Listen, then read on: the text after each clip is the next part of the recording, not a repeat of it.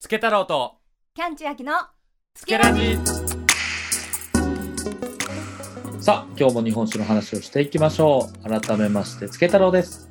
キャンチュアキです。よろしくお願いします。はいお願いします。はい今回はですね11月の特別酒、こちらはですね、まあ、アッサンブラージュという、まあ、ワインの手法ですよね。うんうんうん。ちょっと私もね、アッサンブラージュ詳しくなってきましたから、普段は。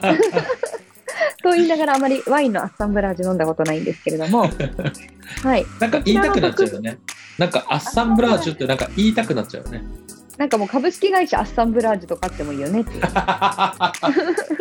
どうもアッサンブラージュ太郎ですいいですね。いや、ダメですよ。そっちの方向に行かないって先ほど言ってたじゃないですか。そうだそうだそうだそうだねそうだあの、お話を川端さんに聞きながら、自分はそっちに行ってはいけないんだっておっしゃってたのにもかかわらず。早速行き始めてるっていうねそうですね。うんはい。その特別種のスペシャル回をお送りしていきたいと思います。うんはいということで、改めまして、このつけ太郎お酒店2021年11月特別種、上川大雪山灰仕込みつけ太郎アッサンブラージュについてのご紹介です。はいそう今回のお酒はですね簡単に言うと、まあ、ブレンドしたお酒なんですよ。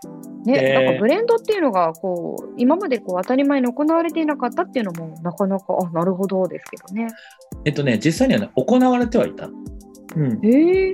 まあね、以前に撮った、えっと、サンブラージュのラジオの回とかでも少し話してはいるから、まあ、あうん。うのん重複しちゃう方も出てきちゃうかもしれないんだけど、はい。日本酒の文脈ではね、ブレンドっていうのは全然昔からあって、はい。うん、ただね、日本酒におけるブレンドって目的がちょっと違くて、うん。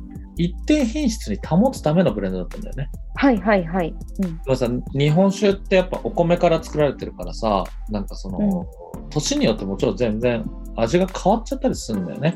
はい。うん、でもそういう味が、えっと、ちゃんと年度が変わってお米が変わったとしても、えーうん。そこの蔵らしいお酒がいつでも飲めるっていう技術としてブレンドの技術が発達してて例えばなんだけど顕微子ってすごい有名なお酒あるじゃん。あそことかはその技術が凄まじくて、うん。結構昔に作るちょっと熟成してあるやつとか、えっといろんなお酒をブレンドして顕微子らしい顕微子のお酒に毎回合わせてそれを出していく、そう。ああいうと大きな蔵さんだと、うん。なんかこうあんまりこう毎回違う味って受け入れられなかったりするイメージですね。そうそう。だからうん、そのブレンドの技術が凄まじいわけですよ。ですよね、ま、どんなブレンドで飲んでも同じ味になるように調整していくわけですそもん毎年そういうのを作ってるっていう。へえ。あたまたまね、あのー実はね、顕微師のクラブ見学させてもらって、えーそのリリースする前のブレンドのなんかその実験のやつを飲ませてもらった、はい ABCD みたいな感じで。でもそれぞれね、ちょちょっとなんかちょっとずつ味が違うんだよね。へえいいですね。ただその、まあ、品質や味を一定にするためのブレンドではないものがアッサンブラージュっていうことですよね。そう。日本酒の文脈ではそういうふうに、えーっと、品質を保つためのブレンド技術だったんだけど、ワインの方は、えーっと、ちょっと違くてですね、えー簡単に言うと、新しいお酒を生み出すためのブレンドっていう感じ。うんうんっていうのも、例えばワインだったらさ、えーっと、シャルドネとかさ、なんか日本だったら甲州とかさ、なんかそういうふうに、それぞれワイン、ブドウの品種があって、その品種によってのワインができるじゃん。で逆に言うとやっぱさその品種の味しか作れないっていう感じなんだよね。だけど、えっと、いろんな品種のブドウのワインを混ぜ合わせることによってまた違った味ができる。そう新しいお酒を作り倒すためのブレンド技術がアッサンブラージュなんだよね。で今回のに関しては、えっとどっちかというとそっちのイメージ新しいお酒を作るためのイメージで、えーブレンドしたのでつけ太郎アッサンブラージュっていうふうに名付けさせてもらったんですよ。なるほどですね。で今回やっぱりこうアッサンブラージュをするために、うんまあねすごく、まあ、ご苦労されたんじゃないかなと。だってうん、かなりこうその最初5種類のお酒を用意していただいて、そこから3種類選んだって言ってたんですけど、うんあの普通に確率の計算をして、うんこの5種類の計算って結構なバランスがしかも何パーセントにするかっていうのもいろいろあるわけじゃないですか。うんうん。なんか、つけ太郎さんの中で、苦労したお酒作りの上位にいるんじゃないかなって勝手に想像してるんですけど、どうでしょう？いや、これね、めっちゃ簡単だと思ってたの。そうなんですね。お簡単っていうと語弊があるな。えっとね、できると思ってた、俺は。はい。うん。なんか、お酒ブレンド多分できるんだろうなって思って、今回その提案をしてやらせてもらったんだけど、はい。えっとね、死ぬほど大変だった。やっぱり、めちゃくちゃ大変だった。あの、そうですよね。今お話ちらっと聞いてるから、あ、大変だったんだろうなと思ったんですけど、うん。いや、そうじゃなかったら意外とね、やれるなと思っちゃいますよね。そう、これね、どういう風な感じか、まあ、俺の勘違いと、結果的にこういうことだったんだなと思ったのは、俺はね、調味料みたいな調あのブレンドで考えてたの。それでいくと、うん。ソースとマヨネーズあ合わせると美味しいじゃん。あ、はい。お好み焼きみたいになって。うん。うん。とか、あと、なんか野菜スティックとかでさ、味噌とマヨネーズをさ、こう混ぜ合わせると美味しいじゃん。っはい。ていう、なんか掛け合わせをしたら美味しくなると思ってた。だから、はい。調味料の考えだったの。醤油、さしすせそ。掛け合わせて美味しい自分なりの調味料が作れたら、これ超美味しいじゃん、この調味料になると思ってた。でも、実際いざやってみたら、全然違った。うんそ、れはどういうふうに違ったんですか？何に近いかっていうと、サイゼリヤとかさ、まあファミレスでさ、ドリンクバーあんじゃん。はい。ドリンクバーでさ、なんか混ぜてみたことない？めっちゃあります。あるでしょ？でさ絶、対やるでしょ、みんな。大体やっ、多分なんかみんなやったことあると思うんだけど、うん。あれでオリジナル超えられる？いや、あのね、やっぱ美味しくないんですよ。特にコーラとメロンソーダとかね、混ぜてみるじゃないですか。うん。そういや、もう色もおかしくなるし、もう、味もね、なんか変なんですよ。そう、コーラとメロンソーダとか混ぜると地獄のような味がするじゃん。そうなんですよそう。どっちかっていうとそっちで、要は単体でもうすでにバランスが取られてるもの同士を掛け合わせたところでバランスが崩れて美味しくなくなるだけなんだよね。へーうん。それでそんなような感じでなんだけど、えーそこにあるものたちの中で絶妙な配合比を探して混ぜ合わせたら新しいうん。ドリンクバーのドリンクができました。でき、作りましたみたいな、よはいうな難易度っつったらいいのかな。相当の難易度ですね。かなり、まあ、てかそれこそドリンクバーじゃないですけど、うんそのお酒並べて、あうんあでもない、こうでもないって、それ飲みながらやるわけですよね。うん。もう、ベロベロだった。全然1日で終わんなくて何日かかったんだっけな。4日ぐらいかかったのかな。えー、大変。しかもそれ、一つ一つ、これはどれをどれぐらい入れたって、記録しながらやられるそう全部メモしとくんだけど、ここれ本当に面白いのが、まあ、最終的にはね、5種類の中の3種類を選んで、8対5対3で混ぜて、ああ、うんこれが美味しいってなったんだけど、これが9対5対3でもダメなんですよ。とか、そんなちょっとの違いでダメなんですか？全然ダメ。えー、うん。9でもない。もう8.5対5対3でもダメ。本当に、えー？って思いながら俺もね、やったの。はい。あの、その 5cc 足してとかさ、本当に微妙なやつとか、1ティースプーンだけこう D のお酒を足すとか、え？やったの。ごむっちゃやった。むっちゃやったけど、うーん、なんか、すごい変わっちゃうんだよね。美味しくなくなっちゃう。へえ。じゃあ、このアッサンブラージュはもう奇跡的に生み出したお酒なんですね。いや、えっとね、奇跡とは言いたくない。むっちゃやったから。じゃあ、めちゃくちゃな努力の上に積み重なって見つけ出した宝石的なことですね。そうだね。俺のこう、うん肝臓を酷使して作り上げた お酒だね。いや、でもそれだけもうあって、めちゃめちゃ美味しく出来上がってると思うんですけど、うん。うん、で。さらにこのうんちなみにですけど、うんあのこのお酒たちの共通点っていうのはあるんでしたっけ？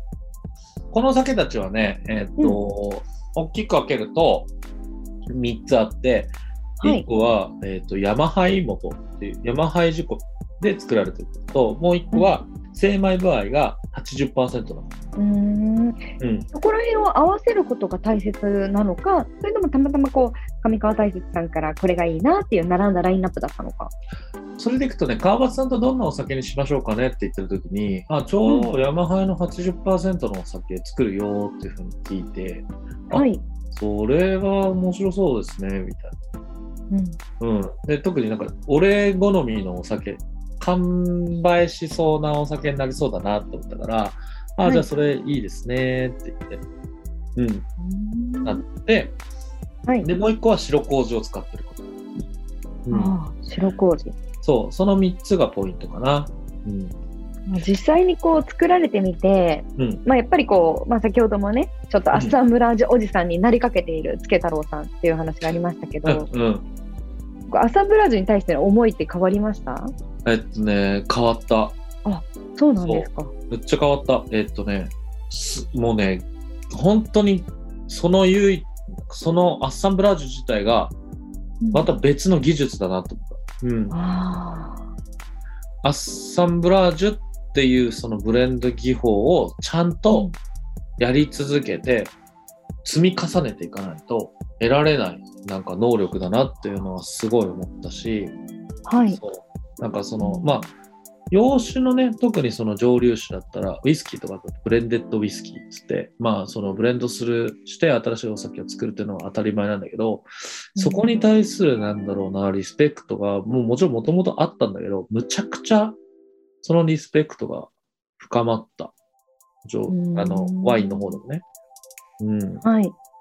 なんかこう皆さんこうん。う難しいことをすごくされているんだっていうことが改めて分かったっていうことですよね。分かったね。あと、それと同時に、やっぱり、うんその、俺も、日本酒の業界でだけは、ちょっとアッサンブラージュは、アッサンブラ何でもアッサンブラージュしちゃうよっていうアッサンブラージュおじさんにはならないけど、うん、なんか、アッサンブラージュっていう技術は、つけたろうとして、えっと、今後、もっともっと伸ばしていきたいとか、うん積み重ねていきたいなって思ったね、やっぱり。うんうん、もうこればっかりは本当に熟練度大事ですよね。ある。ね、あとね、やっぱり今回の、まあ本当に素直な反省点でいくと、えっ、と、まだ俺が未熟だったんで、このね、アッサンブラージュのお酒を開けて、うん1ヶ月ぐらい経つとね、味がばらけちゃう。ああ、そっか、そういうのもあるんですね。多分ある。時間軸が確かに。た例えば混ぜ合わせて、混ぜ合わせた瞬間はそんなに美味しくないけど、これうん1年置いといたらむっちゃ美味しくなるよ、みたいなのも絶対あるはず。絶対ありますね、それ。そう。だからね、まだまだそういうね、うんと実験がしきれてないから、例えば、うん。えっと、お酒の単体での熟成だったら、相当な量をやってきたから、なんとなくわかるの。これどんぐらい置いといて、どういう状況でどんぐらい育てたら、こうなるなみたいなのがわかるんだけど、うんブレンドした後の時間軸はね、まだちょっと全然未知だから、うん、そこはこれからなんか身につけていきたいなと思ってるな。うん、でもなかなかそういうところをこう、まあ、極めるということじゃないですけどこう熟練度を高めようとしてる方って、まあ、現状多分そんなにいない いらっしゃらないので、いないし、ね、いないし、ニーズね。もない。ああいやいやいやいやこれから出る可能性は大いにあると思いますので。そこをこうこれからもね突き詰めていきたいって言えるっていうことは素晴らしいと思うんですごい楽しみです。そうだね。で、いろんなね、蔵からちょっとお声かけてもらえたら嬉しいなとはとは思ってる。そうですね、うん本当にアサンブラージュのつけ太郎になれるようにいや最終的にはねそうそう。アサブラジュ太郎に。結局戻アっちゃう。ッサンブラージュ太郎に。はい、アッサンブラージュ DJ。まあ、DJ って、もともと結構それ近い。あ、そんなことないな。まあいいや。うんなんか俺、あの DJ の知識あんまないんだった。はい。あ、でもなんかミックスするみたいなことじゃないですか、DJ さんのこの技術としてね。そうだね。つなげていくとかもやるけどね、DJ つなげ、そうだね。新しい。まあいいか。あの、生半可な知識では絶対語らない方がいい。もうドリンクジョッキーだから俺は。そうですね。はい。これからもドリンクジョッキー、つけ太郎さんの活躍を楽しみにしております。はい。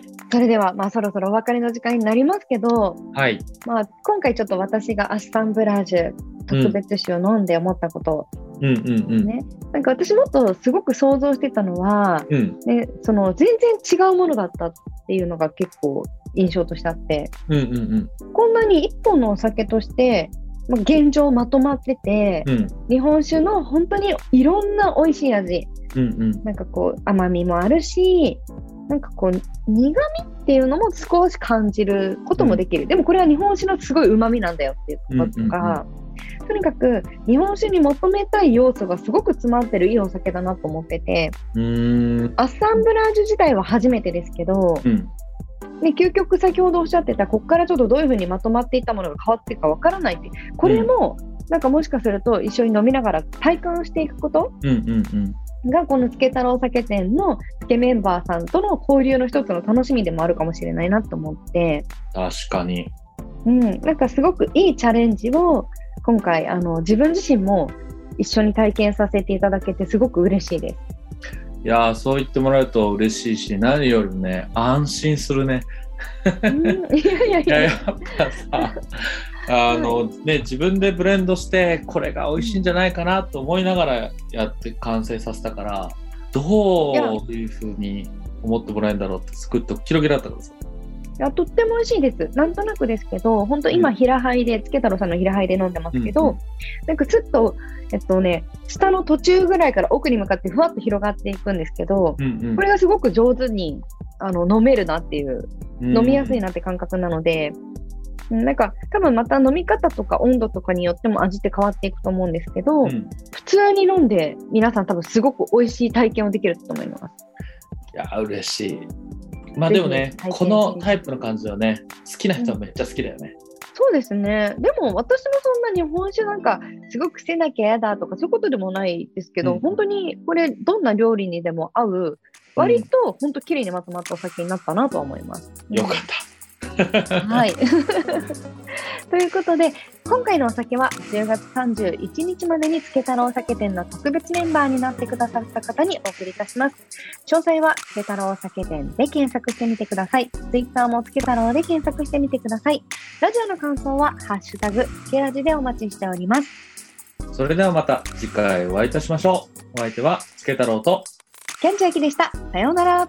さようなら。